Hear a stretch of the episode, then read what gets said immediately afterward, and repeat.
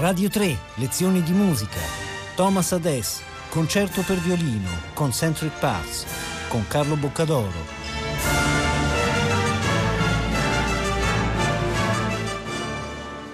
Un saluto a tutti gli ascoltatori di Radio 3, benvenuti alle lezioni di musica, un saluto da Carlo Boccadoro. Oggi parliamo, nel nostro viaggio in Inghilterra, stiamo facendo questa serie di trasmissioni sui compositori inglesi, irlandesi e scozzesi, oggi parliamo di un autore che abbiamo già incontrato nelle nostre precedenti lezioni di musica, che è Thomas Ades.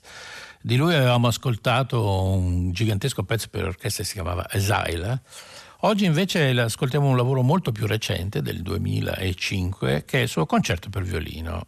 Il sottotitolo è Concentric Paths, ovvero sia sentieri, strade, potremmo definirle, concentriche. È un lavoro che lui ha scritto per il violinista Anthony Marwood, che è quello anche che ce lo fa ascoltare oggi, diretto da Thomas Ades stesso, con la Chamber Orchestra of Europe.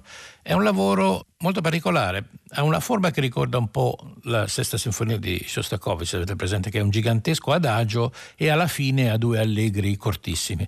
In questo caso invece abbiamo un grandissimo adagio che è più di metà del concerto, incorniciato all'inizio e alla fine da due allegri brevi.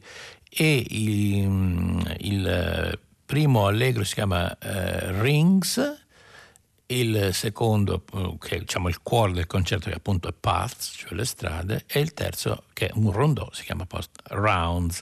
Eh, ho scelto un lavoro più recente perché nel corso degli anni eh, Thomas Ades, che era nato anche lui come altri compositori che abbiamo incontrato in queste trasmissioni, ad esempio John Turner, come bambino prodigio, cioè Thomas Ades è diventato famosissimo molto giovane e fin da subito ha avuto le sue musiche eseguite nelle più grandi sale da concerto del mondo, con i più grandi interpreti, da Simon Rattle ai Berliner Philharmonic, eccetera. È un pianista a sua volta prodigioso e quindi fin da subito è stato una specie di wunderkind della musica moderna e, e aveva un linguaggio estremamente d'avanguardia che rendeva, rendeva, omaggio a tutti i suoi predecessori da Bert Whistle a, Gör.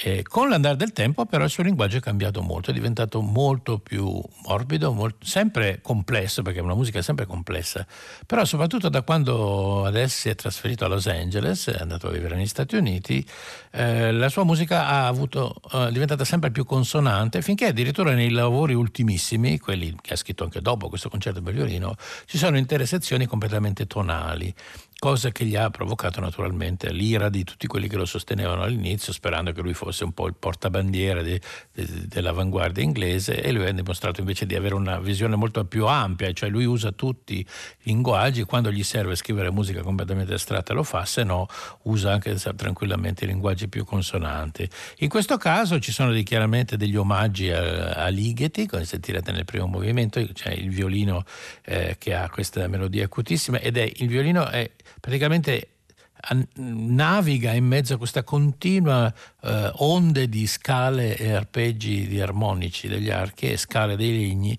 quindi è veramente dall'idea quasi di una scala a chiocciola, una cosa un po' alla Escher, eh, dove, dove, la parte iniziale si, il violino si, vola sopra tutte queste figure rapidissime dell'orchestra che ha un'orchestrazione magistrale come sempre adesso, ma di grandissima leggerezza, sentirete tutte queste fasce di armonici. Ascoltiamo il primo tempo del concerto per violino di Thomas Ades, Rings.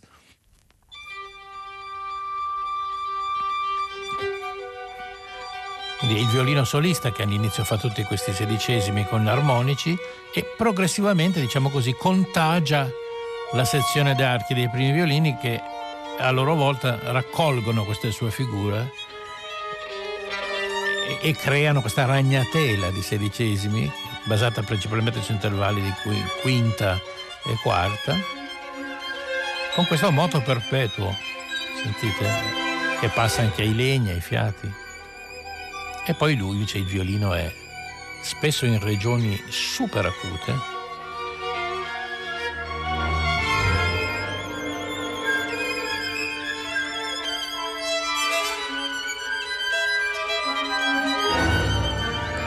il richiamo a Ligeti è abbastanza evidente, anche se l'armonia è più consonante di quella che usa il concerto del violino di Ligeti.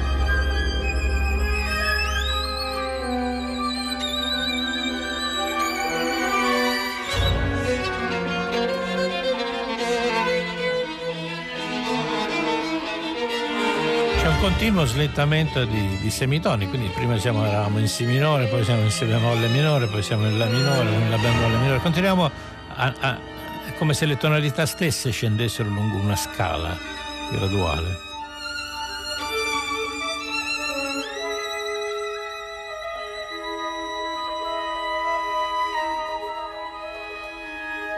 Quindi come spesso capita in molte composizioni contemporanee, l'orecchio dell'ascoltatore è sollecitato ad ascoltare due tipi differenti di musica in simultanea, due velocità diverse. Per esempio qui abbiamo la, questa melodia lenta che passa dal violino ai legni e sotto invece questo continuo gioco caleidoscopico di sedicesimi che passano da una sezione all'altra dell'orchestra.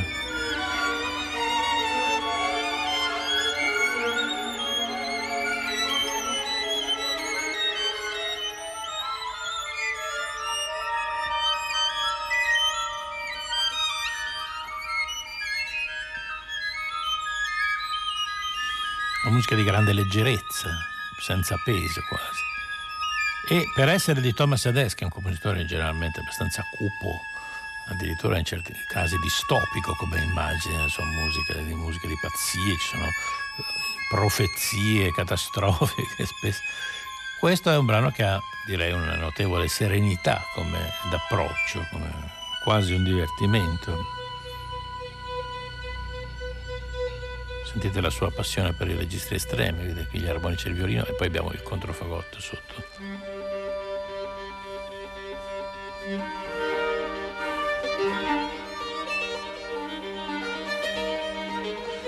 Adesso invece vanno in parallelo, si dice, bisogna fanno sia il violino che i legni, mentre prima erano differenziati.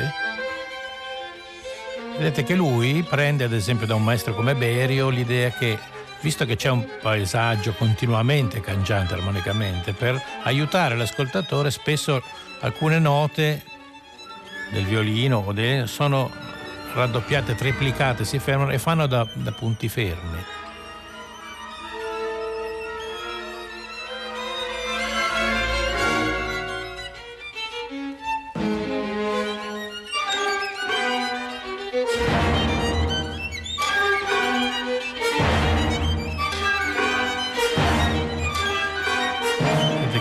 l'orchestra si compatta e finisce brevissimo questo. Attacca subito questo secondo tempo che invece diciamo è il vero e proprio cuore del concerto, che è di carattere completamente diverso. È un lavoro molto più serioso questo, ed è una passacaglia in cui lui sembra veramente rendere omaggio anche a Britten e a Purcell, grandi autori della tradizione inglese. Questa passacaglia si caratterizza per una scrittura violinistica di una difficoltà folle, anche se è un adagio, perché è come se adesso volesse esplorare le possibilità polifoniche del violino solo, facendolo suonare solamente una serie complessissima di accordi apparentemente impossibili da fare sul violino, però si fanno perché è possibile ma spinge proprio al limite della polifonia, cioè accordi di tre note, di quattro note insieme, quindi sempre diverse, posizioni scomodissime.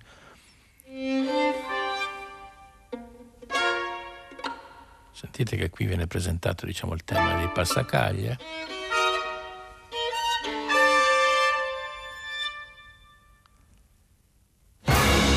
Eh, vedete che siamo in un clima molto diverso da quello del primo tempo.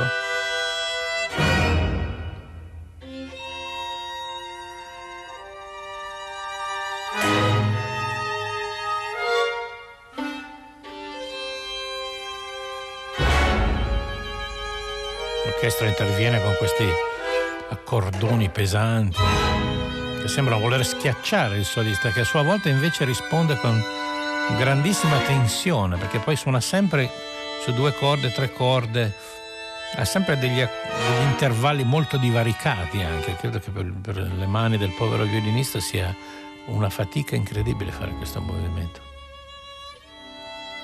Ogni tanto sembra trovare una risoluzione si abbandona a una maggiore cantabilità.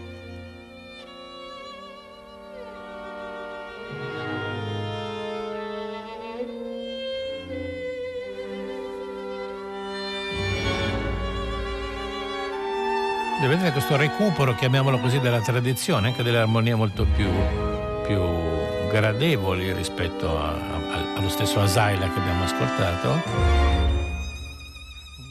se da un lato gli hanno procurato accuse di neoconservatorismo, dall'altro hanno reso questi brani in realtà molto popolari. Questo concerto è straeseguito nonostante l'incredibile difficoltà della parte solista, è stato preso da tantissimi violinisti e ne esistono già diverse registrazioni discografiche oltre a questa. Quindi è un brano che sta entrando nel repertorio piuttosto velocemente anche se anche per l'orchestra è di una difficoltà incredibile. La sua musica ritmicamente poi è sempre molto complessissima, anche quando le cose sembrano imbattere, magari è la terza nota di una quintina di 32esimi tutti assieme, per dire.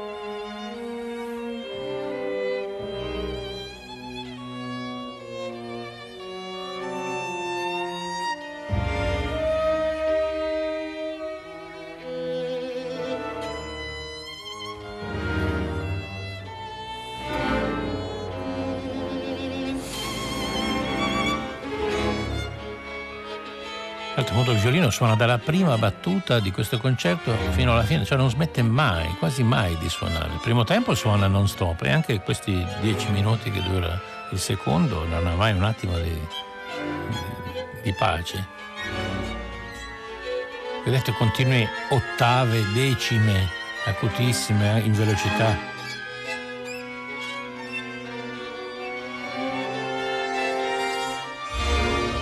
Perché ovviamente questi intervalli così divaricati creano ulteriore tensione al discorso musicale.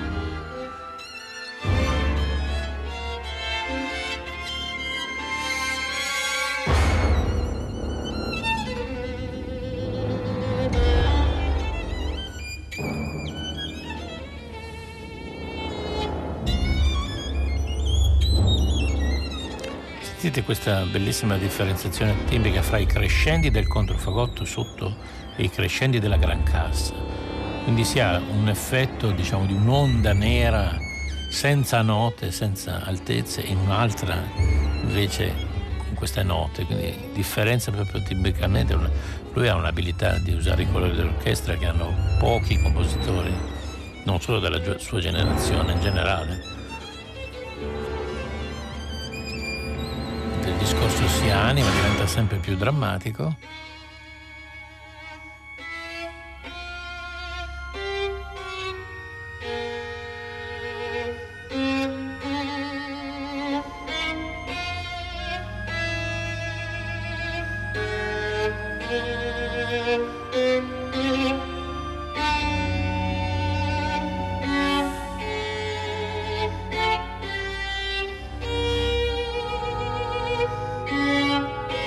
Dice io uso la musica della tradizione come un neonato potrebbe usare il DNA che ha ereditato da chissà chi e lui lo usa senza nemmeno pensarci perché appunto vive e quindi utilizza in quanto vivente la tradizione dei suoi padri e dei suoi nonni e quindi lui non si fa nessun problema a usare gesti del, del passato, non ha pruderie di alcun tipo, pur essendo comunque un autore che rispetto ad altri è ancora nella linea del modernismo. Vedete che adesso questi shifting che, che c'erano di armonie che si sentivano velocissimi nel primo tempo, adesso ci sono ugualmente perché continuiamo a fare lo stesso tipo di progressioni armoniche ma molto rallentati, come visti al rallentatore.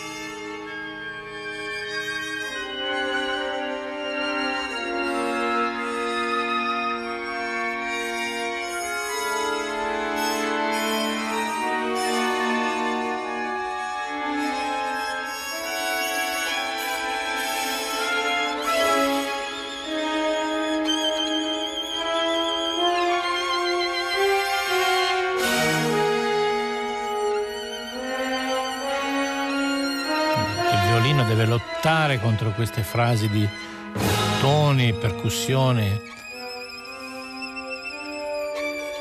Quindi qui anche ritorna l'archetipo della, del concerto come lotta fra il solista e l'orchestra, un'orchestra che gli preme contro.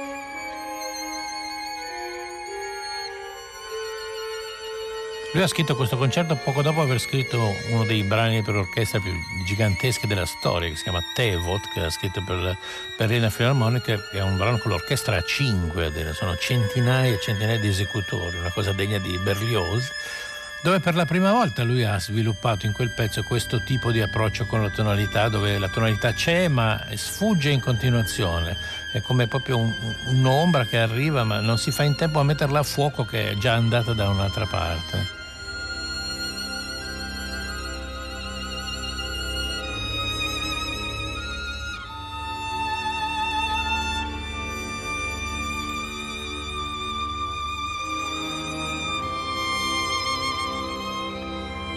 Fino adesso si era evitato insomma, un vero e proprio tema che però invece qui arriva, come ci sarà anche nel terzo movimento.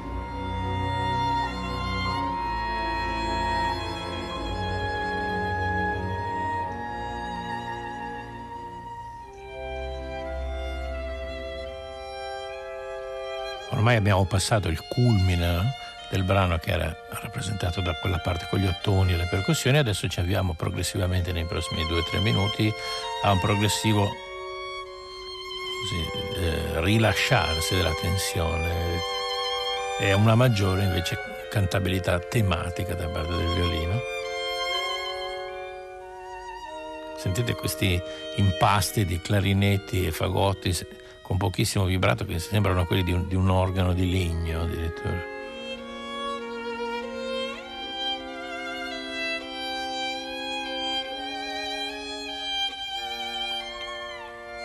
Differenza di altri autori inglesi, lui non cita mai direttamente gli autori del passato come avrebbe fatto, non so, Maxwell Davis citando Thomas Tallis uh, o altri autori, John Blow.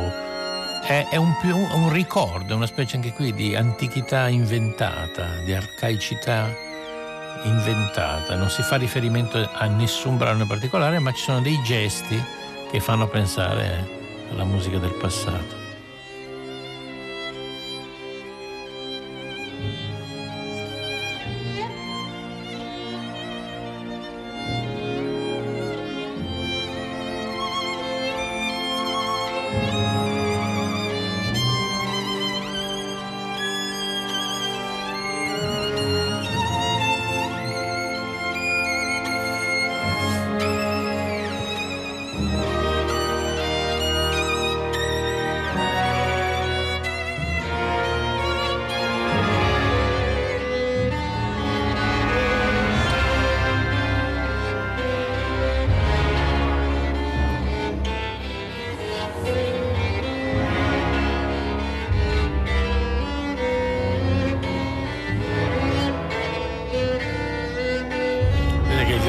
Essere passato a linee singole, recupera quella iperpolifonia di corde doppie, triple, quadruple che aveva all'inizio e che naturalmente lo spinge nel registro più grave per poterle eseguire.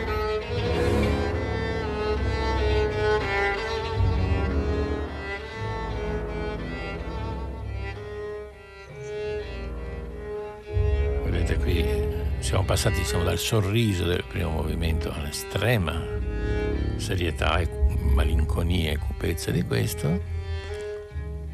Mentre nel terzo succede una cosa piuttosto curiosa, cioè adesso decide addirittura di non solo di mettere fin da subito il tematismo al violino, ma gli dà un temino molto easy, una specie di omaggio a Prokofiev, molto orecchiabile, un temino che dopo, dopo, qualche volta che lo ascoltate senz'altro vi resterà in testa. Eh. Quindi questo il terzo tempo, dopo questo movimento così impegnativo e denso, è un finale allegro, molto leggero, diciamo così. Sentiamo questo round basato su continui spostamenti di, di ritmo. Già l'orchestra fa questo tema. E poi il violino ha proprio un suo temino molto semplice, appunto un po' alla Prokofiev. Una scelta curiosa di finire in questo modo certo. Probabilmente lui non voleva, dopo che l'ascoltatore ha già dovuto assorbire la tensione del secondo, voleva chiudere con maggiore allegria. Qui abbiamo questo flusso continuo di ottavi che continua a spostarsi 5, 7, 9, 3, 4. Quindi si ha questa fascia continua che però è sempre storta come accenti.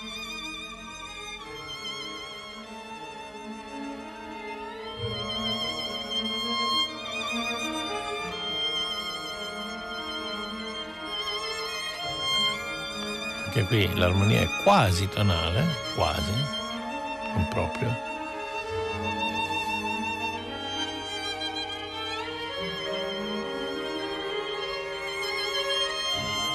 Però siccome questo tema e queste armonie continuano a girare su loro stesse, proprio come nella forma del rondò, il titolo Rounds è perfettamente appropriato.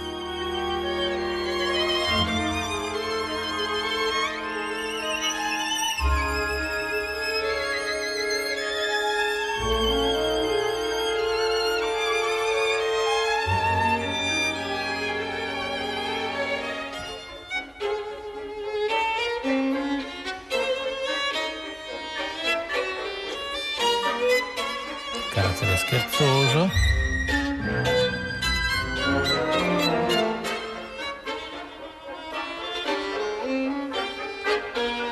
Lo stesso Ades dieci anni prima non avrebbe mai osato fare una cosa così dichiaratamente tematica. Naturalmente non mancano le stortezze ritmiche che sono la caratteristica della sua musica, ritmi 4 contro 5,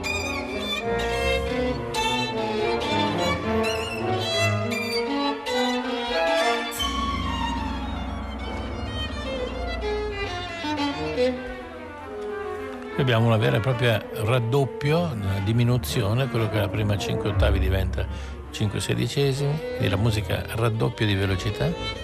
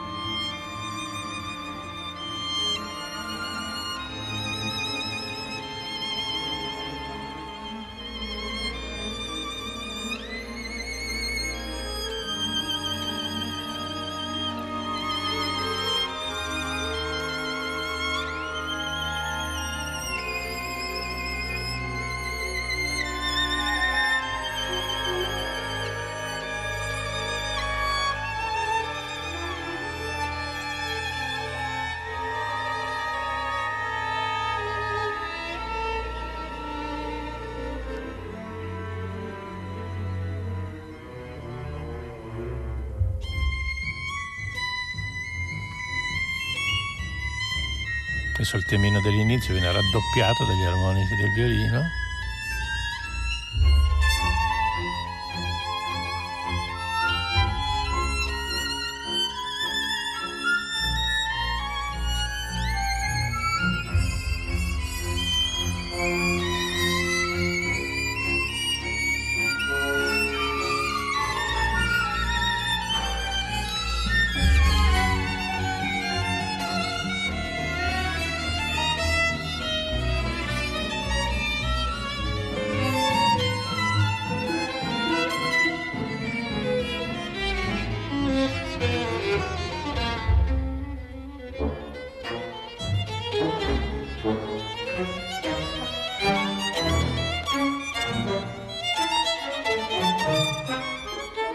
Arriviamo al finale.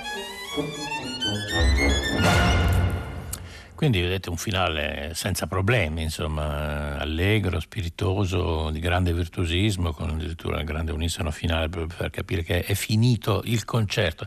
Ci sono anche tutti questi gesti, eh, voi pensate invece a un brano come Catch, ad esempio, suo, dove lui cercava eh, volutamente di evitare qualsiasi riferimento alla grande tradizione Tenete conto che comunque Thomas Adès è ancora giovanissimo perché è nato nel 1971, quindi non è che questo ritorno alla tradizione eh, sia avvenuto in tarda età o sia motiv- La verità è che questo cambiamento è cominciato quando lui ha cominciato a scrivere lavori eh, per il teatro, opere liriche. Lui ha scritto tre opere, la prima ha avuto un successo enorme fin da subito, si chiamava Powder Her Face ed era un'opera da camera però con un piccolo organico. Poi ha scritto una grande opera per il Covent Garden di Londra sulla tempesta di Shakespeare e qui scrivendo la tempesta, anche perché la sua opera è ricchissima di riferimenti agli autori elisabettiani, è qui che ha cominciato a modificare il il suo linguaggio. Ha proprio ragione Philip Glass quando dice che le grandi rivoluzioni di linguaggio per un compositore avvengono quando lui poi si sporca le mani in teatro.